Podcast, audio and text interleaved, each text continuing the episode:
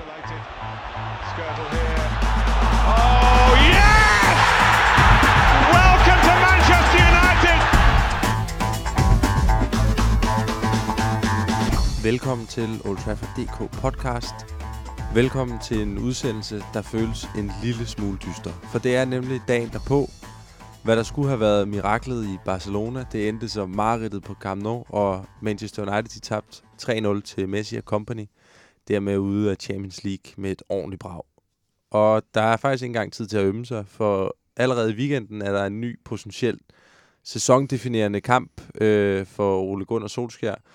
For hvis han skal gøre sig nogen som helst forhåbninger om at være manager for et Champions League-hold i næste sæson, så skal United genopstå på påske søndag, og de skal besejre Everton på Goodison Park.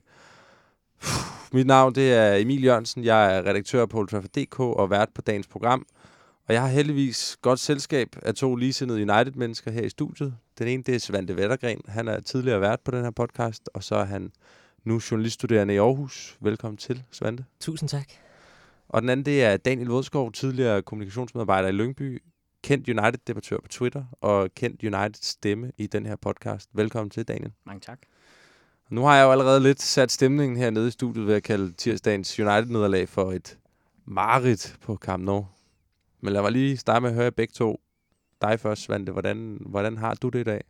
Jamen, jeg har det faktisk, øh, jeg har det okay. Øhm, sådan, da vi trak Barcelona, havde jeg ikke forventet, at det var, øh, at, vi, at vi skulle nå semifinalen. Øhm, så det var klart, da vi, da vi startede godt ud mod Barcelona, der steg mine forhåbninger lidt, og jeg tænkte, det kunne godt være, at, øh, at vi kunne få noget med fra det her, men, men jeg, jeg, er ikke, jeg er ikke ærgerlig over, at vi har tabt til et hold, der bare var bedre. Øhm, og, og vi var i Champions League for at få lov til at spille de her kampe, og, og, øh, og den kamp, vi fik i Paris, den, øh, den har gjort det hele for mig, så, øh, så vi er ude af Champions League nu, og det er ærgerligt, men jeg har fået det ud af det, jeg håbede på, da vi, øh, da vi kom i Champions League. Svante, han har altså et lidt mere positivt livssyn i dag end, øh, end undertegnet. Hvordan, hvad med dig, Daniel? Hvordan har du det? Jeg har det faktisk også meget godt. Altså, vejret er godt, og solen skinner, og det er 15 grader, så øh, hvad er det? så- Ej, nu prøver jeg at snakke lidt udenom. Ej, det var selvfølgelig, øh, det var selvfølgelig en hård kamp, og det var det, det er aldrig fedt at tabe 3-0, og periodevis i hvert fald blive skilt ad. Men, men jeg tager alligevel, altså, jeg tager alligevel mange, ret mange positive ting med for kampen faktisk, det vil jeg også nok kommer ind på, men både nogle personlige præstationer og, og det presspil, som vi har set især i, i starten af Ole Gunnar Solskjærs øh, regeringsperiode, var lidt tilbage i perioder, som jeg synes fungerede rigtig godt. Og som Svante siger, altså, det er et eller andet sted, at det ikke er nogen skam at ryge ud til Messi og Barcelona, som, når jeg kigger på det der hold, så har vi to spillere, ikke i går kunne de Gea gå ind på holdet, men, men, men normalvis ville De Gea og Pogba være det eneste spiller for vores hold, der ville kunne gå ind på Barcelonas hold. Altså, og så ryger man ud til et, et, et stærkere hold i, i Barcelona, det, det, det kan jeg egentlig godt leve med. Selvom at vi selvfølgelig skal abstrahere på og komme op på deres niveau. Og det er altså også lidt som om, hvis man er med til beholdet, så er det også som at spille med snydekoder, ikke? Altså, det, det er svært at gøre noget ved. Men ud af United altså rådet af Champions League. Men det betyder jo ikke, at der ikke er mere at slås for i den her sæson. Med fem kampe tilbage i Premier League, så er de røde djævle to point fra Champions League-givende top 4 land. Og øh, vi er pt. fire klubber, der slås om de to gyldne pladser. Det er Tottenham, det er Arsenal, det er Chelsea, og det er altså Manchester United. Daniel, hvordan vurderer du Uniteds chancer for at øh, komme med i det forjættede land i næste sæson? Altså, Ja, jeg synes, det er, jeg synes faktisk, det er et rigtig svært spørgsmål, fordi at jeg, hvis vi havde haft noget mere momentum i form, i form af vores øh, spillemæssige øh, niveau, så havde jeg egentlig vurderet, at vi, at vi havde en god chance, for jeg tror godt, vi kan få, jeg tror godt på, at vi kan få 15 point de sidste, de, de sidste, øh, de sidste fem kampe, hvis, hvis, hvis, vi, hvis vi spiller op til niveau. Det tvivler jeg lidt på nu, fordi vi er så ustabile. Og så også irriterer det mig grænseløst. Nu er det ikke en Arsenal-podcast, men det irriterer mig grænseløst, at Arsenal fik den der 1-0 sejr i Watford, hvor de jo, hvor jeg synes, de var dårlige, og hvor de er heldige at få den sejr, men de får så tre point. Fordi havde de tabt den, så havde vi jo ligesom selv kunne afgøre det, og vi kan jo selv slå Chelsea på hjemmebane, hvilket jeg tror på, vi gør. Og så er det jo set fint nok ud, men i og med, at Arsenal har fået den der sejr, så, så kan vi jo heller ikke rigtig selv afgøre det mere. Øh, så min, min optimisme hænger lidt på, at, at Arsenal har relativt mange, tre eller fire øh, udkampe tilbage, mener jeg, hvor de har været elendige. Og så håber jeg på, at vi kan slå Chelsea og komme foran dem. Men jeg er ikke så optimistisk, som jeg har været for en måned siden, det må, det må jeg sige. Det er også nogle drilske udbanekampe, de har. Mm. Ikke? De skal møde Wolverhampton og Leicester og ja. Burnley Ja. i, i tre af de fire udbanekampe. Så, så de kan sagtens miste point, men, men efter de fik point mod Watford, synes jeg godt nok også, det ser lidt tungt ud. Ikke? Fordi vi er to point bagefter dem nu, Og hvis vi skal kunne tåle at tabe til, til City, så er det altså 5, 6 point, de skal smide i løbet af de sidste fem kampe her, ikke? Øh, hvis vi vinder Men alle det tror, kampe undtagen det, City. det, det tror jeg egentlig også godt, de kan. Problemet er bare, at jeg, jeg er i tvivl om, om vi har moral nok og spillemæssigt momentum nok til at kunne vinde nok kampe til at kunne overhælde dem, selvom at Arsenal så skulle smide de der 5-6 point. Ja, og kampen, som Svante han omtaler mod Manchester City, det er altså allerede om en uge, at de gæster øh, Old Trafford. Og øh, i løbet af den her udsendelse, der skal vi snakke meget mere om top 4-striden, det lover jeg. Vi skal også forsøge at klæde jer, kære lyttere, på til weekendens kamp mod Everton på Goodison Park. Og så skal vi også diskutere, om United har brug for en genopbygning af den nuværende trup. Men først, så skal vi altså også lige pine os selv lidt mere ved at snakke om hændelserne tirsdag den 16. april, der endte med at blive en, i mine øjne i hvert fald, rigtig sort dag i Manchester Uniteds historiebøger. Jeg har selv haft det meget sådan her i dag. Oh, mother, I can feel the soul for de, der ikke ved det, så er det naturligvis det legendariske Manchester-band The Smiths. Med en meget melankolsk Morrissey i spidsen, der jamrende fortæller sin mor, at himlen falder ned om ørerne på ham, og det er nummeret I Know It's Over fra The Queen's Dead-albummet. Og ja, jeg ved godt, det er en kæmpe kliché, at øh, jeg går og hører Stone Roses hver gang United de vinder. Jeg hører The Smiths hver gang, at United de har nedtur, men i dag, der, øh, der er der nok at æve sig over, fordi at øh, udover at United de røg ud af Champions League, Manchester City, som vi hader, har mulighed for at vinde det quadruple, at Liverpool, som vi hader endnu mere, har mulighed for at vinde deres første mesterskab i tre årtier, og måske ovenikøbet vinde det dobbelt. At der er en reel chance for, at de to klubber her faktisk skal møde hinanden i Champions League-finalen. Og at, som nogen har påpeget også, Leeds er på vej op fra The Championship. Udover det, så blev klublegenden Paul Scholes tirsdag den 16. april sigtet af FA for at have bedrevet ulovlig gambling, mens han har været ejer af Salford. Og Uniteds nuværende akademichef, også en Class of 92 legend, Nicky Butt, han blev simpelthen anholdt i går, sigtet for at have udøvet en eller anden form for fysisk eller psykisk vold i sit eget hjem, angiveligt mod en kvinde. Vi ved ikke så meget om det, men øv. Svante og Daniel, I er jo ikke hernede for at yde hverken jurahjælp til Scholes og Bot, eller for at give mig psykologtimer. I er hernede for at debattere Manchester United. Så lad os, lad os glemme hele min ombremsning her og fokusere på Uniteds præstation mod FC Barcelona. Det er nok mest ærgerlige af de ting, som jeg har nævnt, nemlig at vi ryger ud sammenlagt 4-0. Mm. Set over de to kampe her, I har allerede været lidt inde på det. Er I slet ikke skuffet over vores samlede formåen mod FC Barcelona? Svante, du kan få lov til at starte. Yes, yes, øh, jeg var faktisk, jeg tror, jeg var mere skuffet efter den første kamp, end jeg var efter, efter den kamp i går. Øhm, jeg synes, når man kigger på, på niveauforskellen på de to hold her, og kigger på spillermaterialet, så viser det bare, at, at United stadig er enormt langt fra det niveau, vi skal være på. Altså, hvis, hvis Barcelona var uden Messi, så kunne vi på en god dag under Solskjaer være underdogs til den her kamp. Der er trods alt langt derfra, og så til at være et dominerende hold i sådan nogle her kampe, ikke? og være det bedste hold. Så jeg, jeg kan ikke være så skuffet over, at vi bare taber til et hold, der er så meget bedre end os lige nu. Selvfølgelig er det aldrig fedt at ryge ud, men, men det havde været mere ærgerligt, hvis man følte, at, at vi udelukkende rød på det her, fordi at Solskjaer har sat holdet forkert op, eller fordi vi har haft en eller anden personlig fejl, der koster det hele. Vi røg ud samlet 4-0, fordi vi bare ikke er bedre. Så det er ærgerligt, men jeg kan ikke på den måde være skuffet over det, synes jeg. Og det med, at vi ikke er bedre, altså det er ikke noget, der som sådan kommer bag på dig. Det er noget, som, som du har vidst i lang tid.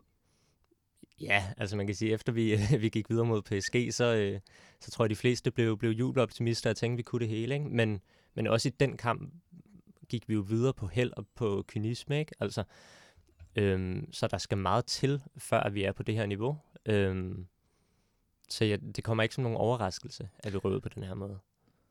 Jeg vil gerne snakke lidt mere om, hvem, hvis man kan udpege et ansvar, hvem der bærer ansvaret for, at vi ikke er bedre i Manchester United, at vi er kommet så langt efter hold som FC Barcelona. Men jeg vil også godt lige have, at vi lige dykker lidt mere konkret ned i, i kampen først. United taber 3-0, får egentlig en fin start. Marcus Rashford har et forsøg på overlæggeren, men så får Lionel Messi puttet to i kassen i, i første halvleg. Daniel, sidder du på noget tidspunkt i går og tænker, at det her, det kan, det, det kan faktisk godt ende med at gå vores vej? Nej, absolut ikke. absolut ikke. Altså, ja, det, det troede jeg heller ikke før kampen. Jeg, jeg, havde, jeg var mest ærgerlig over ikke oddset på det, det resultat, jeg troede, som var 3-0 til Barcelona. Øhm, jeg, jeg synes egentlig, igen, som jeg sagde i indledningen, jeg synes egentlig, vi, vi prøver og vi leverer på det niveau, vi har lige nu, som Svante også er inde på. Vi kæmper, og vi får også skabt chancer på en god dag, så scorer vi jo på en rigtig skarp dag, så scorer vi jo tre mål i den her kamp. På en, på en semi-skarp dag, så scorer vi to, for både Rashford og McTominay skal i min optik score på de der chancer, de har. Øhm, det, det er dårlige afslutninger simpelthen. Eller McTominay får ikke afsluttet, men øh, det gør det okay.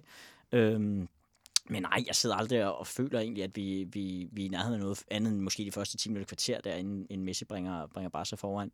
Øhm, og derefter så er det jo cruise control i Barcelona, de forsvarer sig jo simpelthen så godt med bolden, og selvom vi i perioder igen prøver at presse ekstremt højt op, og prøver at, at, hvad skal man sige, at bryde igennem deres kæder, så lykkes det jo aldrig, og man, man sidder bare lidt et andet sted. Jeg sad lidt med en, med frygt om, at det kunne blive 4-5-0, øhm, og det gjorde det ikke, og det, det er jeg lidt glad for. Og det er jo ærgerligt, at man skal sidde med sådan en følelse, når vi snakker om Manchester United, men, men, men sådan er realiteten bare lige nu, og det her er en genopbygningsfase, der kommer til at tage to, tre, fire år, før at United er tilbage på den europæiske top, tror jeg. Men er det, er det bare mig, der har sådan lidt, lidt korttidsudkommelse, eller, eller øh, er jeg den eneste, der sidder med den fornemmelse af, at vi for ikke ret mange uger siden sad med en helt anden forventning til Manchester United, end vi gør lige nu. Det er som om, vi, vi har på lidt under en måned gået fra Oles at the wheel, og har nærmest kunne gå op i himlen, til at vi nu er tilbage ved samme gamle sang, nemlig at vi er bare ikke bedre. Altså, er der, er der ikke også, øh, har vores optimisme ikke også lidt et alvorligt knæk de sidste par uger? Oh, men, men, men vores optimisme har måske også været lidt overdrevet. Altså, det er jo også det, jeg har sagt hele tiden. Det var også derfor, jeg var lidt imod faktisk, at man, man allerede nu ansatte, øh, ansatte Ole Gunnar, fordi at vi netop kunne komme i den situation. Fordi vi har et ustabilt hold, et, et, et hold, der er sammensat af to managers i, med to vidt forskellige stilarter i Mourinho og Van Gaal. Og, og, og selvfølgelig ville der komme en reaktion, da Ole Gunnar blev ansat, og jeg synes, det var helt fint, at han har fået jobbet, selvom jeg måske stadig havde ventet. Men nu er han her, og selvfølgelig, nu skal han også have tid til ligesom at opbygge sit eget øh, hold og sætte sit eget præg på holdet i forhold til transfers og sådan noget. Men, men det, er, det er lidt naivt at tro, at bare fordi at, at øh, han kom ind og gjorde det godt i de første to-tre måneder, så ville det bare sejle øh, perfekt herfra, og vi vil være en dominerende øh, force i fremtiden. Fordi det, det der er alt for mange middelmodige, eller i hvert fald ikke gode nok spillere på holdet til, at det, det kunne lade sig gøre. Men Daniel, er det her i virkeligheden et bevis på, at Manchester United og Ole Gunnar Solskjaer har været usandsynligt heldige i hans første periode også. At vi simpelthen har haft alle marginalerne med os, og at vi, øh, vi, vi bare har været svine heldige Nej, på nej, de. Prince også. Nej, det, det synes jeg ikke, man kan sige, fordi når man, når man, når man kun kan tabe ind i de første 17 kampe, så kan der ikke være tale om held kun. Jo, vi var svineheldige på Parc de, de Prince. Øhm, det kan man godt sige der. Men ellers, over så lang periode med så meget evidens og med så mange resultater, der er gået vores vej, og, så, og i perioden, hvor de så også har spillet rigtig, rigtig fint, så synes jeg ikke, at der kun kan tale om held. Så er der selvfølgelig også tale om en manager-effekt, og der er tale om spillere, der har løftet sig. De er så måske faldet lidt igen, og det er jo så her, at Ole Gunnar han skal vise, at han er en rigtig dygtig manager, og ligesom kan hive dem op igen til, den- til øh, slutningen af sæsonen og til den nye sæson. Jeg synes, ikke, jeg synes, det er for nemt bare at sige, at Ole Gunnar han ikke er en dygtig manager, eller det kun har været held, at vi, at vi er trods alt hentet 12-13 point på den, der lå foran os på Champions League-pladserne. Svante, nu har du allerede været inde på det her med, at Manchester United er ikke lige så gode som FC Barcelona i øjeblikket. Det sagde Ole Gunnar Solskjaer også rimelig, rimelig klart og tydeligt efter nederlaget øh, tirsdag aften, at de er et par klasser over os lige nu.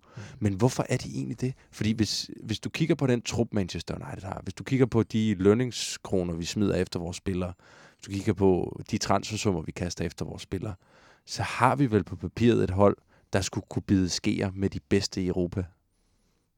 Det ved jeg, jeg synes ikke, vi har holdet til det, men, men Daniel nævner det også, det her med, vi har en trup, der er sammensat af, af øh, en tredjedel Ferguson, en tredjedel Van Gaal og en tredjedel Mourinho, ikke? Altså, øhm, og, og vi har været enormt øh, dårligt, og vi har brugt enormt mange milliarder de sidste seks år, ikke? Jeg tror, jeg regner mig frem til, at vi har købt 26 spillere, siden Ferguson stoppede. Øh, hvad er det? det er fire af dem, der er i startopstillingen lige nu, ikke? Altså, øh, 10 af dem er blevet solgt, og de 10 andre øh, spiller enten ikke og rører formentlig her til sommer. Ikke? Altså, vi har været enormt dårlige til at handle ordentligt ind i forhold til, hvor mange penge vi har brugt. Øhm, og det er nok en blanding af, at vi ikke har været gode nok til at se, spotte de, de rette spillere, og, og så det her med, at vi har været... Øh, vi har ikke været særlig ensrettet i forhold til, hvilken retning vi går i. Og først har vi haft Van Gaal, der står for det her boldbesiddende, så vi ligesom prøvet at gå lidt i den retning med spilleren, bortset fra at man så henter Di Maria, der øh, lever af, af at tage chancer i, med en manager, der, der ikke vil have spillere til chancer. Så det er sådan, det har været, spillerne har været fejlkastet og for dårlige, så vi har øh, øslet med pengene og brugt dem ekstremt dårligt. Så du har ret i, at når man ser på, på lønbudget og hvor mange penge vi har brugt og sådan noget, så burde vi have et hold, der var meget bedre end det er lige nu, men, men det har vi ikke formået. Og jeg, altså, jeg vil altid gerne pege på, på et Woodward. Jeg synes, øh, synes, det er pinligt. Det er nærmest tokrummende pinligt, men, så lidt vi har rykket os på seks år i forhold til, hvor mange Men- penge vi har men- brugt. Et Woodward, som jo selvfølgelig er Manchester Uniteds administrerende mm. Direktør. Svante, hvorfor vil du gerne pege på ham? Jamen, fordi jeg tænker, at, at selvfølgelig øh, Van Raal og Mourinho har i den grad også haft noget at sige i forhold til, hvilke spillere vi har øh, hentet ind. Men det var ham, der ligesom skulle have lagt en, en slagplan og sagt, okay, vi vil stå for det her, vi skal i den her retning, til det skal vi bruge den her type manager og de her type spillere.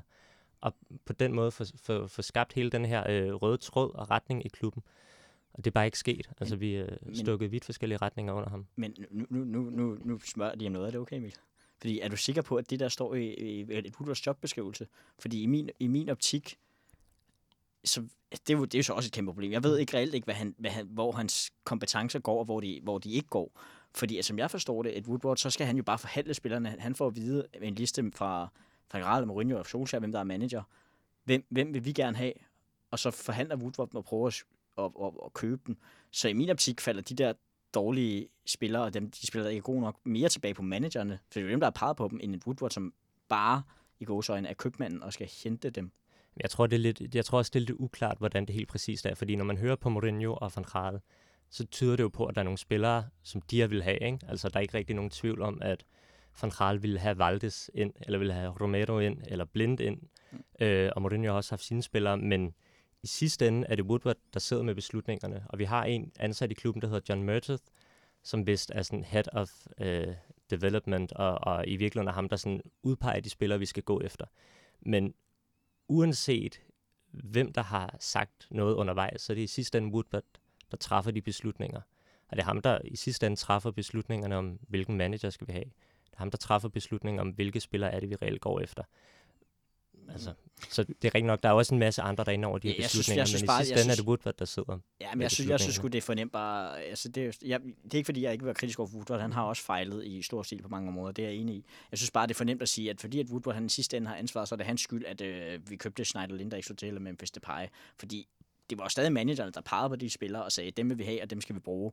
Og så har de ikke fået nok ud af de spillere. Så, så jeg synes selvfølgelig har Woodward et stort ansvar, men det er fornemt bare at sige, at det kun er hans skyld. Jeg vil heller ikke sige, at det kun er, men det var, hvis jeg skal sådan pege på en, hvem bærer ansvaret for, at vi ikke er noget længere, så, så vil jeg sige, at Woodward har en stor del af skylden i hvert fald. Selvfølgelig er det ikke udelukkende ham. Men Daniel, hvis ikke at det er et Woodward, man peger på, fordi du har ret i, det bliver tit automatreaktionen fra Mm. mange Manchester United-fans, når der er lidt modgang, at hvis Mourinho ikke lykkes, så er det et Woodwards skyld. Mm. Hvis Solskjaer ikke lykkes nu, så er det et Woodwards skyld. Men hvad er alternativet til, at det er et Woodwards skyld? Fordi hvis det ikke er ham, så er vi jo ude i, at det ikke er lykkedes for hverken David Moyes, og det er heller ikke lykkedes for Louis van Gaal, det er heller ikke lykkedes for Jose Mourinho eller Ole Gunnar Solskjaer.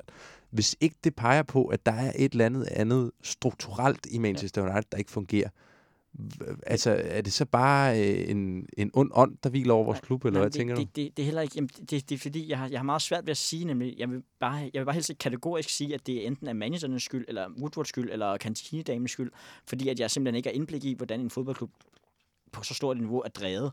Jeg synes bare, at nogle gange, at det netop, som du siger, bliver meget automatreaktion, at det så er, fuck Woodward, og han skal bare ud, og han gør det ikke godt nok, og sådan noget. Øhm, jeg tror, du har en meget god pointe i, at det er et strukturelt problem i klubben, som der strækker sig selvfølgelig fra Woodward, ned gennem managerne, ned gennem hele vores rekrutteringssystem. Og det er det, det, jeg er bekymret for, fordi jeg tror, det er hele det der system, der skal nytænkes og laves om på en eller anden måde, for at vi kan få de rigtige spillere ind, og for at det hele kan begynde at spille igen. Og igen, det er kun indiger og gætværk fra min side, det her. Det er ikke, det er ikke noget, jeg ved om, men, men det er bare min egen forestilling. Og i sidste ende, så synes jeg bare, jeg, jeg bliver bare lidt irriteret, når den der automatreaktion kommer med, at det er Woodwards skyld det hele, fordi i mange, mange hensener synes jeg faktisk, han, han har udviklet sig og lært og gjort det okay, og han har jo bakket sin manager op med penge, hver gang, at de skulle bruge det, undtagen måske sidste sommer under Mourinho, hvor han så også skulle have fyret ham noget før. Det, det er hans største fejl i min optik. Så ja, jeg prøver bare at ville skabe en nuance i forhold til, at, at, at Woodward er ikke nødvendigvis er den der store stykke uld, som hviler over Manchester United og er, er skyld i, at vi ligesom står i stampe. Og nuancer, det er vi rigtig glade for nede i podcaststudiet her hos Old Trafford.dk. Noget, som du nævnte før, Svante, det var det her med, at det, den trup, vi har lige nu, er i virkeligheden sammensat af mange forskellige managers. Mm. Og det kan der jo ikke have så mange tvivl om. Men som en del har påpeget efter nederlaget i går, så har vi jo også øh, en vis kontinuitet i øh, vores hold, i hvert fald i forhold til vores bagerste geled. Mm. Der er fire ud af fem af de bagerste mænd, som øh, er gengangere fra den kamp, United tabte tabt til Basel tilbage i 2011. Det drejer sig om David De Gea, Ashley Young, Phil Jones og Chris Smalling. At de her fire ud af fem, de både var med i 2011, og de stadigvæk er med i dag i 2019 mod Barcelona, som vi altså kampen vi altså taber. Er det et problem? Det synes jeg egentlig. Øhm, lige i forhold til det der, det er jo sådan, jeg tror vores bagkæde mod Basel i, i 11 bestod af De Gea på mål, Smalling på højre bak, og så havde vi Ferdinand, Vidic og Evra på de tre sidste pladser. Vi havde så Jones med på midten og, og en Young på en kant, som så rykkede ned. Så det var sådan, de var, de var alle fire med på holdet, men, men de spillede ikke alle fire i forsvaret. Men jeg synes, det problematiske i det er i virkeligheden, at de spillere var ikke gode nok til at være en del af startopstillingen dengang, og det er de heller ikke i dag. Forskellen er så bare, at dengang havde vi... Ah, det kan jeg vel. Ja, det kan jeg. Undskyld, undskyld det kan jeg selvfølgelig, men, men uh, Jones og Smalling og, og Young synes jeg ikke var gode nok dengang. Øhm, I 11 havde vi så bare Ferdinand og, og Vidic og Evra, der kunne spille deres plads, og det har vi ikke i dag, hvor de i højere grad er første valg. Så problemet er nok i højere grad, at vi ikke har fået erstattet. Øh, måske har vi fået erstattet Evra nu i sjov, ikke? Men, men, men Vidic og Ferdinand mangler vi stadig at få erstattet ordentligt, synes Ja. jeg. Lindeløf er måske i gang med det nu, men ellers. Så jeg synes, det er et problem jo. Og netop at få erstattet de bagerste, det er noget, som øh, blandt andre Gary Neville, tidligere klubkaptajn i Manchester United, han, øh, han ytrede så sent som tirsdag aften efter nederlaget til Barcelona, at United de har brug for. Han sagde, at United har brug for at genopbygge truppen. Er I enige i den vurdering? Daniel, du kan få lov til at starte. Men det kommer alt, nu, nu skal jeg sige, jeg har ikke læst hans fulde citat, så det kommer an på, hvad han mener om at genopbygge truppen. Hvis, hvis han mener det sådan, at der skal en spiller ind i hver kæde, og må- måske noget ekstra fyldt afhængig af, om Hedda og Martha smutter, så ja, det synes jeg da. Vi skal jo vi skal ud og spendere, vi skal ud og spendere stort på nogle gode, talentfulde spillere, der passer til truppen og passer til den spilstil, som Ole Gunnar han ligesom vil stå for. Men hvis han mener, at vi skal ud og investere i et helt ny startopstilling eller 10 nye spillere, så er jeg ikke enig, for det, det, det synes jeg ikke er nødvendigt. Og jeg er heller ikke, nu så jeg også, han sagde, at vi skulle have et helt forsvar. Det, det, det synes jeg heller ikke er, er rigtigt, fordi i min optik så er det Rea mere end god nok, selvom man lavede en kæmpe fejl i går. Luke Shaw er også god nok. Lindeløf er på vej, synes jeg, og har spillet en stor sæson i min optik. Eller ja, en stor sæson, men i hvert fald været vores bedste forsvar har et kæmpe potentiale i min optik. Og så er der Dalot, som er et stort spørgsmålstegn, men jeg synes, jeg, synes, jeg begynder at vise noget potentiale, der måske kan spille den der højre bak. Og så skal vi have i min optik en verdensklasse midterforsvarer og så er jeg ligeglad, om han koster 120 millioner pund. Det skal vi have ind. En, der kan lede det der midterforsvar, og kan gå forrest, og er øh, den der ledertype, som Vidic og Ferdinand var. Øhm, det tror jeg også både vil gøre egentlig både Smalling, Jones og Lindeløf endnu bedre afhængig af, hvem der spiller siden af. Eventuelt Koulibaly, som er min drøm. Og så kan man diskutere, om vi skal have en højre bak. Øh, men det er ikke min første prioritet. Så jo, vi skal have en spiller ind til hver kæde, og så noget fyld afhængig af, hvem der smutter Hvem fra den nuværende trup vil du bygge holdet op omkring? øh, i, i, i, på startstilling. Ja, af de spillere, Manchester United har lige nu, hvem, hvem, Jamen, hvem vil du øh, bygge holdet op omkring? De Gea, øh, Lindeløf, Shaw, Pogba, Martial, Rashford. Nu øh, er det jo ikke nogen hemmelighed, at øh, vi før, Daniel, har diskuteret en del om Paul Pogba, mm. Også nede i det her studie. Og øh, i de seneste uger har, har andre gæster også øh, ytret sig meget kritisk omkring Paul Pogba og hans fremtid i Manchester United på grund af de her rygter, der har sendt ham mod øh, Real Madrid, og på grund af nogle af hans egne udtalelser i pressen. Hvordan har du, øh, bare lige kort, hvordan, hvordan har du øh, læst hele det her forløb, der senest har været med ham?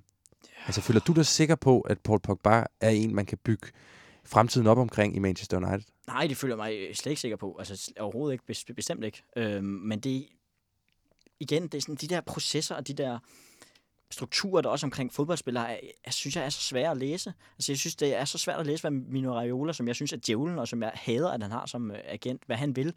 Om det er bare, fordi han presser på for en større, bedre kontrakt, hvilket også sagtens kunne være, eller om han reelt set prøver at pushe ham mod øh, Real Madrid, hvilket også sagtens kunne være, fordi Pogba kunne jeg spille, i min optik, på gå ind på alle hold i øh, midtbanen i verden. Øhm, hvad der, hvad der er sandt og hvad der er falsk, det har jeg meget svært ved at gøre mig klog på. Det er jeg egentlig heller ikke rigtig lyst til, fordi at øh, jeg ikke ved, om, ved hvad, hvordan de der um, forhandlinger ligesom foregår. Jeg håber meget, at vi kan f- forlænge med ham om et år eller to, eller hvornår han lige halvandet år, hvornår det sådan, er begynder at blive presserende. Fordi at vi har behov for spillere som Pogba. Vi har behov for verdensklasse spillere som Pogba og De Gea, og vi har behov for, at vi kan holde på dem og bygge noget op omkring dem. For hvis, hvis vi mister ham, hvis vi mister De Gea, så, så skal vi også ud og erstatte dem med, med spillere, der er i hvert fald er lige så gode, eller flere spillere, der er rigtig, rigtig dygtige. Og det bliver ekstremt dyrt, og det bliver ekstremt svært, så jeg synes bare, at det vil efterlade os med et kæmpe tomrum, hvis øh, at de to spillere skulle forlade os. Svante, nu øh, talte Daniel før om automatreaktioner. Automatreaktioner, når vi peger fingeren mod øh, Ed Woodward, når det går mm. Mm. dårligt for United. En anden øh, automatreaktion har efterhånden udviklet sig til at være, at øh, når det går dårligt for United, og vi taber afgørende kampe, så råber alle på, at vi skal have et nyt hold. Vi skal Mm. have en masse nye spillere, og mange af de spillere, vi har lige nu, de kan ellers bare øh, skrue på helvede til. Er du enig i, ikke at de skal skrue på helvede til, at vi skal have et helt nyt hold, men, men er du enig i nogle af de her betragtninger omkring, at der er brug for at genopbygge Uniteds trup? Det synes jeg. jeg. Jeg synes helt klart, der er brug for, at vi forstærker den her trup markant, fordi nu nævner Daniel fem spillere før, som vi skal bygge hold op omkring. Seks, tror jeg. Men, ja. Fem, seks stykker. Og det er, i hvert fald, og det er også optimistisk i forhold til øh, nogen, altså det, de seks spillere, du nævner, er, flere af dem har potentialet til at blive verdensklasse, end spillere, der er verdensklasse. Ikke? Det er måske i virkeligheden kun De Gea og Pogba, der, når de på toppen, har niveauet nu. De andre, der bliver nævnt, er nok nogen, der Mm. mm. kan få det på sigt. Ikke? Mm. Øhm, så jeg synes helt klart, at vi har brug for at forstærke holdet. Jeg er ikke fan af det der med, at man skal ud og, altså, når folk siger, at de vil, vil sælge ni spillere og købe nye spillere ind, fordi det, det bliver for, for mange spillere, der rører ud og ind, til det kan være sundt, tror jeg. Jeg tror jeg lige så godt, man kunne skifte 3-4 ud nu, og så 3-4 næste sæson. Det tror jeg ville blive succesfuldt lige så hurtigt. Øhm, men det er klart, at, at, at nu tror jeg, jeg glemte et spørgsmål, men, men det er klart, at, at holdet har brug for forstærkninger lige nu. Hvad var dit spørgsmål? Det, det var, om der er brug for, at United de får genopbygget deres, deres nuværende trup. Men lad mig, lad mig spørge dig på en anden måde, Svante. Vi har i de seneste år, som du også selv nævnte før, hentet rigtig mange spillere. Mm. Der har været stor udskiftning i Manchester Uniteds trup. Nu står vi i en situation, hvor vi har en manager med en elendig historik på transfermarkedet. Vi har stadigvæk den samme sportsdirektør, som har fjumret igennem de sidste 5-6 år for skiftende managers. Hvad i alverden taler for, at det skulle være løsningen for Manchester United i år at gå ud og købe nogle spillere? Det er et godt spørgsmål. Øhm, jeg tror at heldigvis, Woodward er mere fokuseret på ensretningen i de spillere, vi henter. Jeg tror, han er fokuseret på det her problem, at vi har handlet forskellige spillere ind til forskellige managers og til forskellige spillestil. Så på den måde tror jeg, at vi kommer til at se en anden ensretning i, hvilke spillere er det, vi henter. Min bekymring er, om den rekrutteringsafdeling, vi har i Mm. klubben, er god nok til at spotte de rigtige spillere. Så vidt jeg ved, så er det de samme mænd, der har siddet på de beslutninger, siden Moyes overtog. Og hvis det er stadig dem, der skal, skal beslutte, hvem vi skal hente ind, så ved jeg ikke, om det er bedre spillere, vi får ud af det, eller om vi henter en ny Schneiderlin, eller Schweinsteiger, eller, eller hvem søren det bliver. Så, så jeg er optimistisk i forhold til, at vi ikke ser sådan lige så flagrende spillerindkøb i forhold til, til, hvad de passer ind i, men jeg men er ikke sikker på, om, om niveauet er godt nok, eller om vi kan spille penge igen på spillere, der reelt ikke har niveauet. Men når du siger lige så flagrende spillerindkøb, Mm. tænker du på, om United kommer til at købe nogle spillere, der på papiret er klar? Altså nogle navne, som man har set med for eksempel Alexis Sanchez, der på papiret lyder som en verdensstjerne, men som i realiteten overhovedet ikke har passet ind i Manchester United. Mm. Altså det, jeg mener, er, hvilken hylde tror du, vi kommer til at kigge efter spillere fra? Kommer vi til at gå efter nogen, der er proven verdensklasse, eller kommer vi til at hente nogen, der måske er på nippet til at blive verdensklasse? Så hvis man ser på, hvad medierne skriver, så tyder det på, at vi generelt vil hente yngre spillere, ikke? og folk, der er på vej til at blive verdensklasse. Det synes jeg er meget fint, men, øhm, men det handler jo stadig om at kunne spotte de rette spillere. Der er enormt meget snak om Sancho lige nu, som bliver skrevet op til det helt Mhm. store. Det kan godt være, at han er, er the real deal. Jeg ved det ikke, men jeg kan godt være usikker på, hvor god er vores klub til at finde ud af det.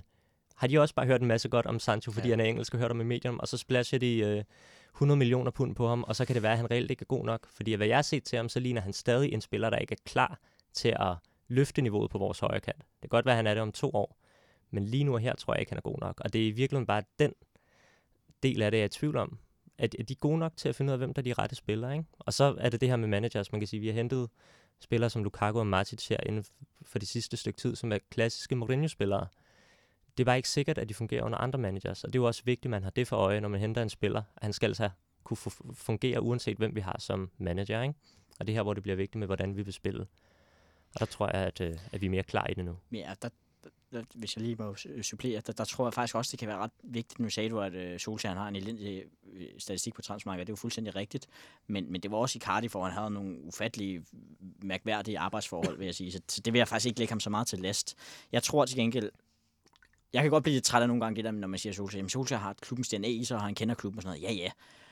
Det er meget godt, men hvad kan vi egentlig reelt bruge det til i sidste ende i forhold til spil og sådan noget? Men på et punkt, hvor jeg tror, vi kan bruge det til noget, det er netop på transfermarkedet, når han skal rådgive Woodward og hjælpe ham og sådan noget. Fordi jeg tror, at Solskjaer godt ved, hvilken type spiller han vil have, og hvilken type spiller han vil have ind for at spille den form for fodbold, som han gerne vil stå for. Og som Svante så netop så korrekt siger der, så, så tror jeg netop også, der skal en, en mere form for ensretning i, hvilken type spillere vi henter. Og hvis det stod til mig, så ville det også være helt perfekt, hvis vi hentede unge, opkommende, spændende supertalenter, lad kalde det, hvad det vil. Så længe vi bare får den der verdensklasse leder i midterforsvaret, som der gør, gør, at vi får styr på forsvaret, så er det sådan set fint med mig også, at vi henter tre øh, spændende unge engelske talenter, for eksempel i øh, Declan Rice, Van Bissaka og Jandro Sancho, uanset, altså, uafhængig af, hvad det kommer til at koste. Så længe vi bare får den der sindssyge, kompetente leder i midterforsvaret, der er også gode venner med bolden, og som ligesom kan styre de andre. For mig er det alfa og omega for, at holdet kan fungere, det er, at vi får styr på det der forsvar. Men det største problem er vel et eller andet sted, at der ikke er noget alternativ. Altså når vi snakker om, hvordan kommer Manchester United op på samme niveau som FC Barcelona igen? Hvordan bliver United en kandidat til Premier League-mesterskabet igen? Så er der ikke nogen af os, der har nogen idéer andet end, at vi køber spillere. Altså, er der, er der nogen af jer, der ser nogen andre veje for, at Manchester United kan komme tilbage på toppen, andet end at, altså vi snakker om, vi, vi er heldige at ramme en Virgil van Dijk til midterforsvaret, eller vi, vi på en eller anden måde køber klogt ind. Der er jo ikke, altså som jeg, som jeg læser Manchester United-miljøer, som jeg læser fodboldmiljøer generelt, så er der ikke nogen, der har nogen alternativer. Nej, altså vi skal selvfølgelig stadig satse på talentudvikling og håbe på at få også nogle af de unge talenter igennem, det er klart. Men der er jo ikke nogen af os, der reelt tror på, at Mason Greenwood, mm. Tahit Jong og Angel Gomes er dem, der får os op på siden af Manchester City igen. Nej, bestemt ikke, bestemt ikke, men jeg siger bare, det, det skal bare være en, en vej, som vi også forfølger, samtidig med, at vi køber, vi køber ind. Og igen, det er også derfor, jeg siger, jeg synes heller ikke, ligesom Svante, at vi skal ud og købe 6, 7, 8, 9, 10 spillere. Jeg synes, det er fint, hvis vi henter 3-4 spillere til sommer, hvilket jeg også tror, at det er budgettet, altså fordi en middelmodig spiller i dag koster 50 millioner pund. øhm, men så, så længe vi så har fremtiden for de unge spillere igennem, og de får noget spilletid, også selvom det ikke nødvendigvis går så godt, fordi det er også med til at løfte stemningen, det er med til at skabe noget positivitet, som også er det, der er vigtigt i en fodboldklub for at kunne fungere, fordi det er altså vigtigt at have fanbasen med, og hvis der er noget, som United i øjeblikket kæmper med, som Fulk gjorde det rigtig godt med i starten, så er det at skabe den der positive, positivitet og, og opløftende stemning, for det, det er det, der skal til for at drive en fodboldklub frem også. Det er også også fans, der tror på projektet og, og er positive, og det tror jeg kan være altafgørende, at vi får nogle af de unge spillere igennem, samtidig med, at vi henter spændende spillere, men ikke nødvendigvis kun køber Paul Pogba eller øh, Alexis Sanchez. Så. Og så synes jeg altså, det der med hans spillere, det skulle heller ikke en så dårlig idé. Altså man kan sige, øh, sådan, klubben skal jo sørge for, at der er denne her linje i, hvordan vi spiller. Vi skal have en mand, der kan sørge for at få det bedste ud af holdet. Men efter det, så er det jo en ret god idé at købe spillere til at forstærke. Problemet er jo bare, at vi har hentet 16 ud af 26 spillere, der ikke har været gode nok, hvis ikke flere. Ikke? Øhm, det er jo nok det, der er problemet. Hvis vi havde brugt de milliarder ordentligt, så havde det jo også set fint ud. Så det der med at spille køber, øh, købe spillere er jo fint. Det handler bare om, hvem man køber, ikke? Men Svante, nu ved jeg, at du har jo eksempelvis fulgt Ajax meget i den her sæson i deres Champions League-eventyr. Du har i hvert fald været meget imponeret mm. over det projekt Ajax, de har gang i. Kunne du forestille dig, at der sidder nogen i Manchester United i den ene eller anden ende af klubben, i managersædet, eller i trænerstaben, eller i, jeg ved ikke, den administrerende direktørs sæde, og, og skæver lidt til Amsterdam og tænker, måske gør de det på en anden måde der, måske gør de det på en måde, vi kunne lade os inspirere lidt af? Det kan sagtens være. Jeg er slet ikke godt nok inde i Ajax til at vide, hvordan de sådan rent strukturelt gør tingene. Øh, det har faktisk mest været deres træner, jeg er enormt imponeret af, som jeg tror er et af de største managertalenter, jeg har set siden Guardiola. Han er, altså jeg tror, han har en stor del af æren i forhold til, til hvor de er lige nu. Øhm, hvordan de sådan, jeg ved, de har en teknisk stab, hvor at, øh, at, at uh, Van der Sar er CEO, og de har øh, øh, Overmars som, øh, som teknisk direktør. Hvordan det sådan er mere konkret med dem, det har jeg egentlig ikke styr på, men men jeg, hvad jeg hører, er det da også noget med, at de ligesom øh, ved, hvordan Ajax skal spille, ikke? og så har de det som udgangspunkt i alt, hvad de gør, i forhold til hvilke managers de henter ind, og hvilke spillere. Øhm, mere konkret ved jeg det ikke med Ajax. Det bliver ikke Ajax, der bliver vores redningsvest lige nu og her. Lad mig lige lukke den ned, øh, den her diskussion omkring, hvorvidt Manchester United har brug for at genopbygge truppen. Det er ikke nogen hemmelighed, at øh, jeg er kommet ind i øh, podcaststudiet med en lille smule tungsind her, og jeg er væk heller ikke den eneste United-fan, der har det på den her måde. Jeg har set andre øh, på de sociale medier, som man selvfølgelig skal passe lidt på med at gøre til øh, sandhedsvidner for den aktuelle situation. Men der er nogen, der snakker om det her med, at der er brug for at brænde hele lortet ned. Der er Mm. brug for at starte forfra. Der er brug for at rive det op med roden og begynde et nyt projekt.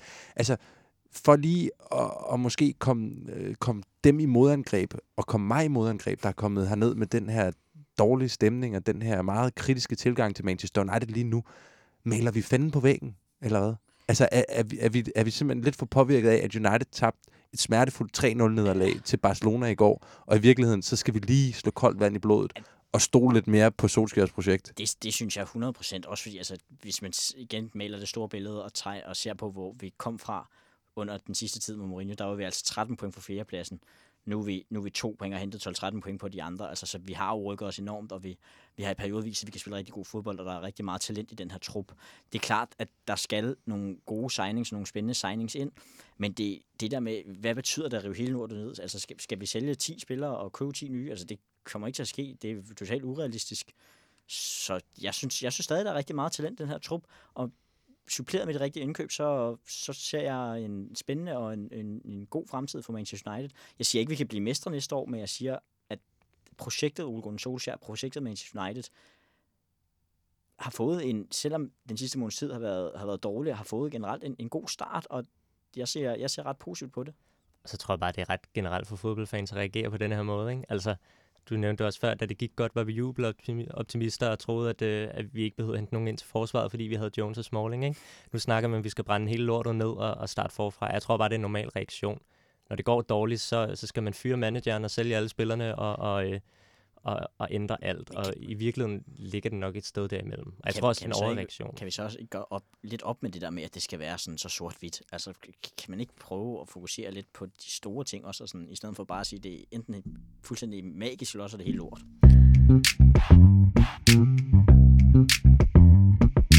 Lige nu og her, der kan vi jo fokusere på, at øh, der jo som sagt stadigvæk er ting at kæmpe for i den her sæson.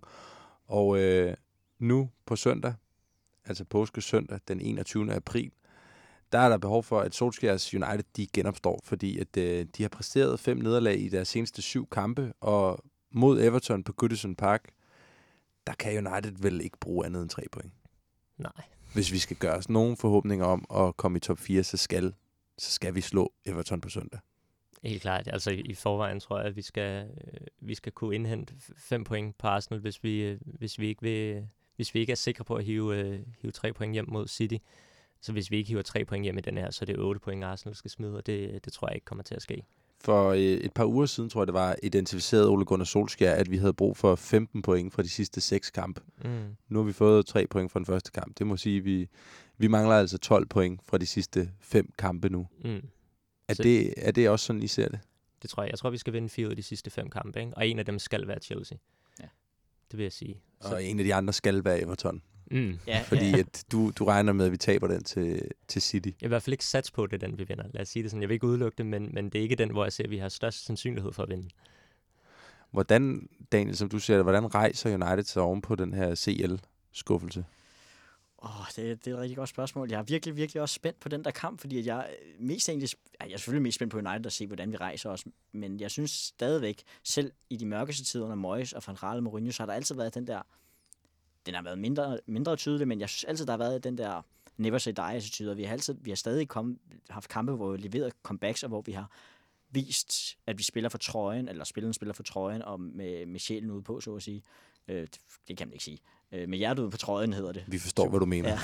Ja. øhm, og det, det, det tror jeg, vi ser igen. Jeg tror, vi kommer til at se et tændt United-hold, der kommer til at kæmpe for det. Og jeg, jeg, grunden til, at jeg er så spændt, det er, fordi jeg er virkelig spændt på at se, hvilket Everton-hold, der kommer.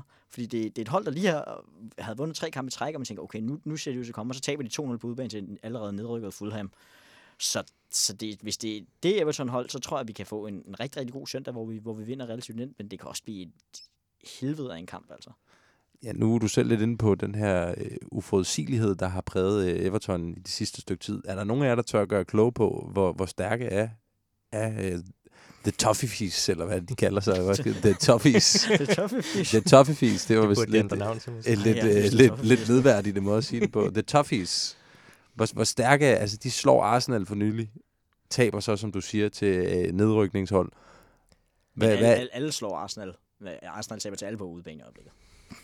Jeg synes også, det er svært at sige, fordi at det lignede, de var ved at komme ind i en god form, ikke? Ind i en god stime, og så taber de til Fulham. Det er så godt nok på udebane, at de taber til Fulham, fordi i de sidste tre hjemmebanekampe, der er de altså hentet syv point mod Arsenal, Chelsea og Liverpool. Mm. Så øh, jeg forventer en svær kamp, det må jeg sige. Øh, jeg tror, vi, øh, vi skal kæmpe med næb og klør for at få for tre point. med de sidste par kampe i mente, ikke bare Barcelona-nederlaget, men også vores seneste Premier League-kamp, hvor vi på ikke særlig overbevisende maner får hævet tre point hjem mod West Ham på hjemmebane på to straffesparksmål af Paul Pogba. Med de to kampe i mente, er der nogen United-spillere, I godt kunne tænke jer at se få en pause? Altså, jeg synes, det kunne være, øh, være meget rart med, med Young. Problemet er, at Shaw stadig har karantæne? Så, øh, så hvis Young ikke skal starte, så hedder alternativet Rojo og Damian. Ja, det ved de jeg ikke, hvor vild jeg er med. Nej. Så hvis, øh, hvis Shaw kunne spille, så havde jeg gerne set øh, Young blive sparet, øh, og der lå få chancen i stedet for. Men, øh, men som det er lige nu med de karantæner, der er, så vil jeg skulle give genvalg til, til dem alle. Altså, jeg, jeg, jeg vil... Jeg kan rigtig godt lide Jesse Lingard, men jeg synes godt nok, han har været sløj i den her sæson. Altså, jeg kigger lige på hans stats, og jeg ved godt, stats ikke er alt. Og han er en, jeg, jeg er slet ikke solgt, jeg siger, at han har en stor fremtid faktisk i United som trupspiller. Men han er jo også en af de der spillere, der spiller alt for meget i forhold til hans niveau. Han har fem mål og seks assist, seks assist i, øh, i hele sæsonen, og det er, jo bare, altså, det er jo bare ikke i nærheden af godt nok. Og jeg synes, han har været rigtig, rigtig dårlig til den sidste måneds tid, og så ham, ham vil jeg gerne erstatte med Lukaku, selvom Lukaku heller ikke har været god, men han har alligevel noget presence og noget målfarlighed, som Lingard overhovedet ikke har.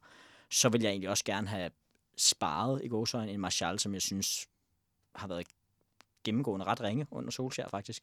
Øhm, men, men på den anden side, han er den eneste sammen med Pogba, der har noget x-faktor på det her hold, så han bliver også nødt til at spille. Øhm, men, men de to kunne jeg egentlig godt tænke mig at på en eller anden måde få et hvil, eller i hvert fald blive sat lidt af, fordi de, de, de trænger til det, synes jeg, men, men jeg kan kun finde plads til, at uh, Martial og, og Lukaku skal spille sammen med Rashford op foran, og så må Lingard starte på bænken. Der er, I, I virker rimelig enige om, at øh, ligegyldigt hvor, hvor dårligt Ashley Young han er præsterende, så er alternativet Matteo Damian ikke bedre lige nu. Der er ikke nogen af jer, der ønsker at se ham spille. Nej, men også fordi han lige er kommet tilbage fra en lang skade jo.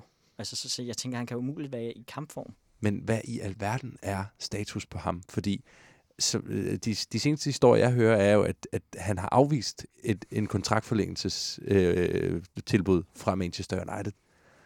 Er, er vi ude i den samme manøvre igen med her øh, i nærheden af transfervinduet, så giver vi ham lige en kamp eller to, og så skriver han under på en ny kontrakt, og så kan han ellers bare øh, rådne op på træningsbanerne, eller hvad? Øh, jeg ved godt, vi har allerede lukket hele snakken om genopbygningen af Manchester Uniteds trup, men at Damian egentlig ser med, som en del af fremtiden.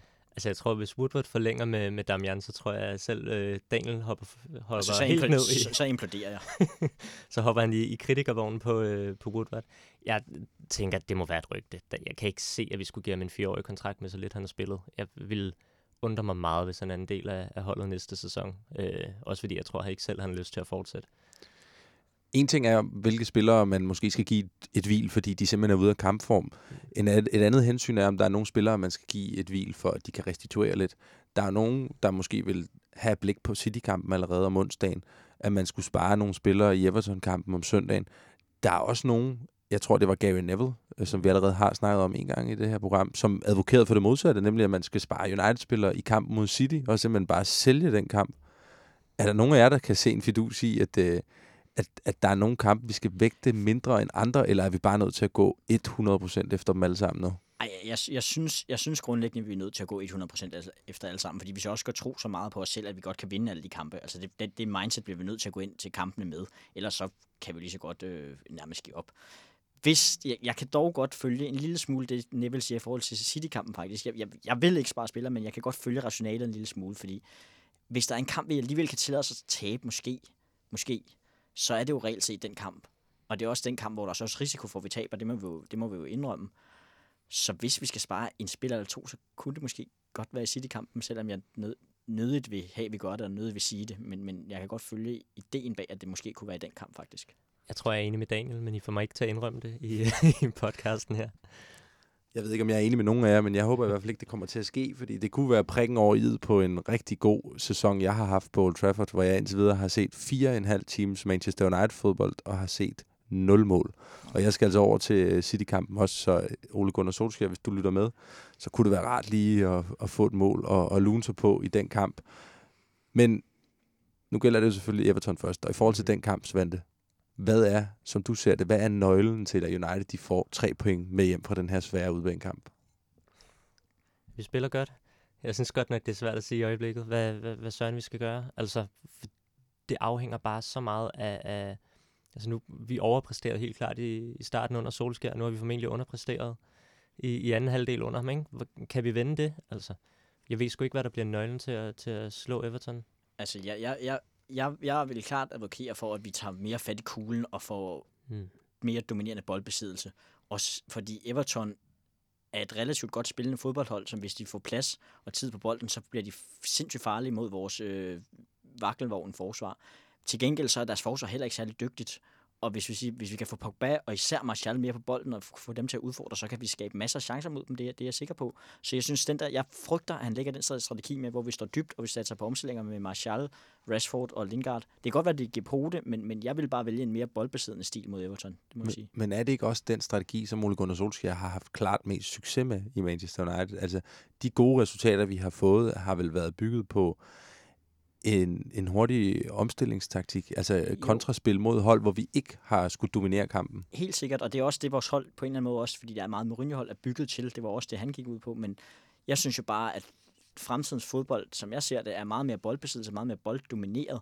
Så jeg synes lige så godt, at vi også kan prøve at bevæge os i den retning, og det vil også gavne spillere som Pogba, og gavne spillere som Martial og Rashford, og egentlig også Lingard, tror jeg, og Marta, når han spiller. Altså, fordi de er jo dygtige tekniske spillere, der er bedst på bolden, så hvorfor ikke udnytte deres kompetencer mere, i stedet for, at det hele skal gå så hurtigt? Det betyder ikke, at vi ikke skal satse på omstillinger. Det er en sindssygt god kvalitet at have, og det er noget, vi skal videreudvikle på og arbejde med. Jeg synes bare ikke, det skal være plan A. Svante, tror du, at øh, Daniel får sin vilje, og United de kommer til at prøve at gribe kuglen og dominere kampen mod Everton, eller kommer vi til at se et mere tilbageholdende Ole Gunnar Solskjaer udspil på søndag? Jeg tror ikke, vi kommer til at se, at vi er så bolddominerende på den måde, at vi bare spiller den rundt og holder, og holder på bolden. Øhm, jeg tror i bedste fald, at vi ser, at vi, vi angriber modstanderen højt på banen øh, og, og forsøger at vinde alle de, øh, de anden bolde, der bliver.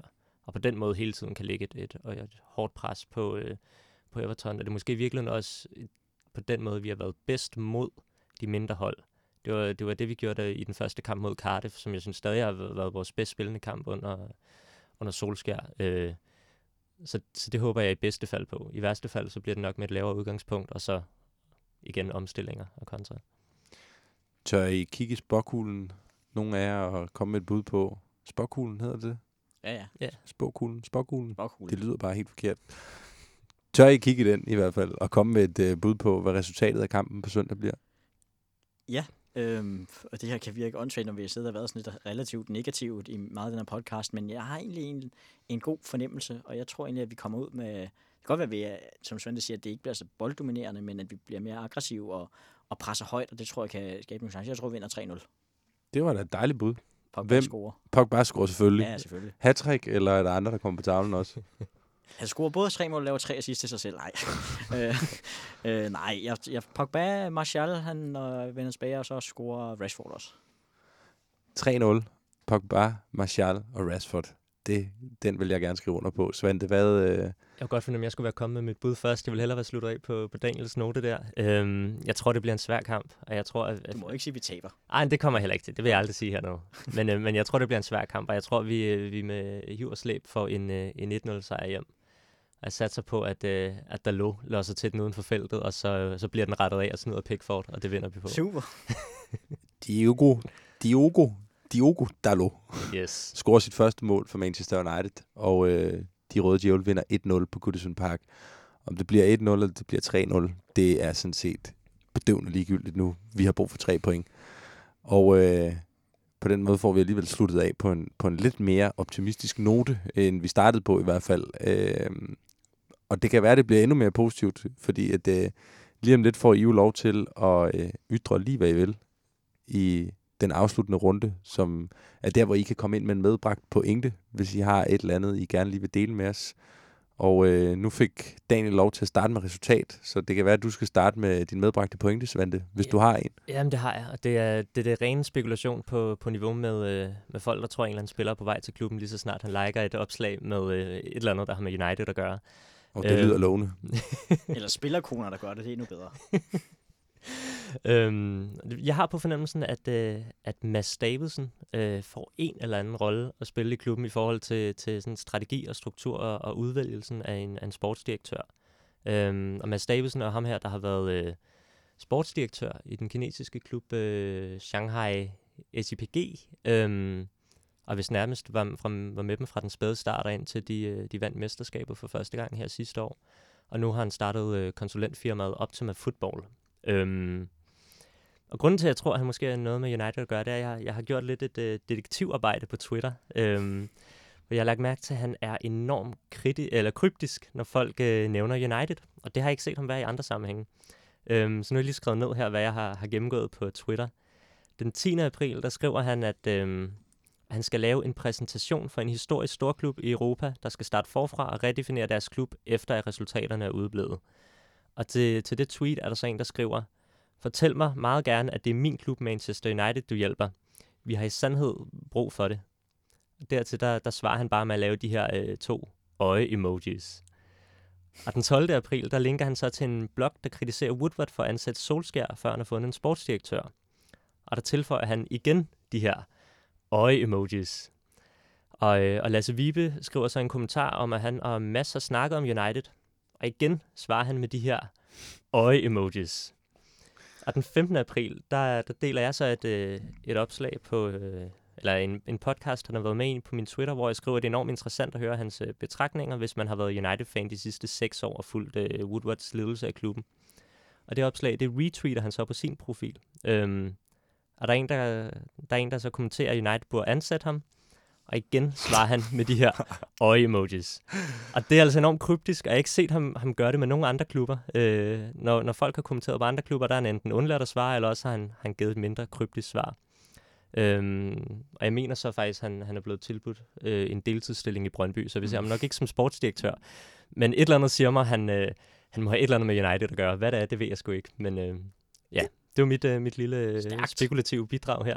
Agent Svante Vettergren. Det kan godt være, at han ikke er skribent på Old Trafford DK længere, men han arbejder altså stadigvæk som mole for, øh, for, Velkommen, til, vores, for vores hjemmeside. velkommen til The Sun. En spændende, en spændende teori, Svante, øh, om Mads Davidsen. Det bliver meget interessant at følge med i, hvad der kommer til at ske der. Det kunne være, at der var nogen, der skulle gribe knoglen og prøve at høre ham, øh, hvad han egentlig mener med de der øjne der. Mm. Daniel, øh, har du lavet noget gravearbejde, eller øh, har du øh, Ej, en anden form for holdning til os? Jeg, jeg har mere et lidt, lidt, lidt surt opstød, tror jeg, jeg vil kalde det, øh, som jeg også selv delte på Twitter. Jeg synes, jeg forstår godt, at det er fodbold af følelser, og man skal have lov til at udtrykke sig. Men jeg synes, det bliver for meget, når, man, når jeg går ind på min, efter en kamp på Twitter, og de første 20-30 øh, tweets, der er af tilsvininger af vores egne spillere. Og jeg ser endda engelske tilsvininger af både øh, Rashford og Pogba, og især Ashley Young, der bliver kaldt monkey og bliver kaldt aber for Uniteds egne fans. Det synes jeg er under al kritik, og jeg synes, det er ubehageligt. Øhm, og jeg, jeg bliver faktisk virkelig ked af det, når jeg ser det. Jeg synes, det er fint, at man skal være kritisk. Det skal man. Det er ligesom vores borgerpligt på en eller anden måde. Men det skal også være nuanceret og savligt. Det skal ikke bare være tilsvining af egne spillere, uanset hvilke spillere man kan lide og ikke kan lide. Øhm, og vi har snakket meget om, at vi ikke vil have Liverpool til at vinde Champions League og mesterskabet, fordi at deres fans er utilregnelige og, og usaglige og ubehagelige på en eller anden måde. Jeg synes, at Uniteds fanbase skal passe på ikke at komme over i, i samme afgrund som dem på en eller anden måde. Jeg synes, jeg synes der er nogle tendenser sådan overall til, at folk er ekstremt sådan personlige og, og aggressive i deres opførsel over for både hinanden på Twitter og især over for vores spillere. Og jeg, jeg synes, det er meget, meget neddrægtig måde at opføre sig på, og jeg synes, at det ikke klæder os som fans, os som Manchester United-familie, os som har en passion for det samme. Og igen, det er helt fint, at man er kritisk over for spilleren. Det er helt fint, at man vil have nogen solgt, og man, man, man har nogle fanfavoritter. Men man kan godt lige prøve at hæve niveauet lidt, og ikke blive racistiske og personlige og, og nedværdigende. Så det er bare min opfordring herfra. Det tror jeg i hvert fald kun, at øh, vi kan nikke samtykkende til, Mm. Svante og jeg, og stå indenfor her på Old også. at øh, man holder en god debattone, og at man selvfølgelig aldrig nogensinde øh, tyr til racistiske udtalelser på noget som helst sted, på nogen som helst platform. Tak for det, Daniel. Tak for det, Svante. Tak til jer begge to, og tak til lytterne for, at I har kunne holde ud og høre på mit klønk og min kritik. Øh, spillet bliver bedre i næste kamp. Humøret bliver bedre i næste uge, og United de kommer tilbage på toppen igen i næste sæson. Det håber vi i hvert fald hernede i Old Trafford DK's podcaststudie, hvor vi ligesom jer, kære lyttere, elsker Manchester United. Mit navn er Emil Jørgensen. Svante og Daniel, tak fordi I kom. Selv tak. Selv tak. Ha' en rigtig god påske alle sammen, og så lyttes vi ved igen i næste uge.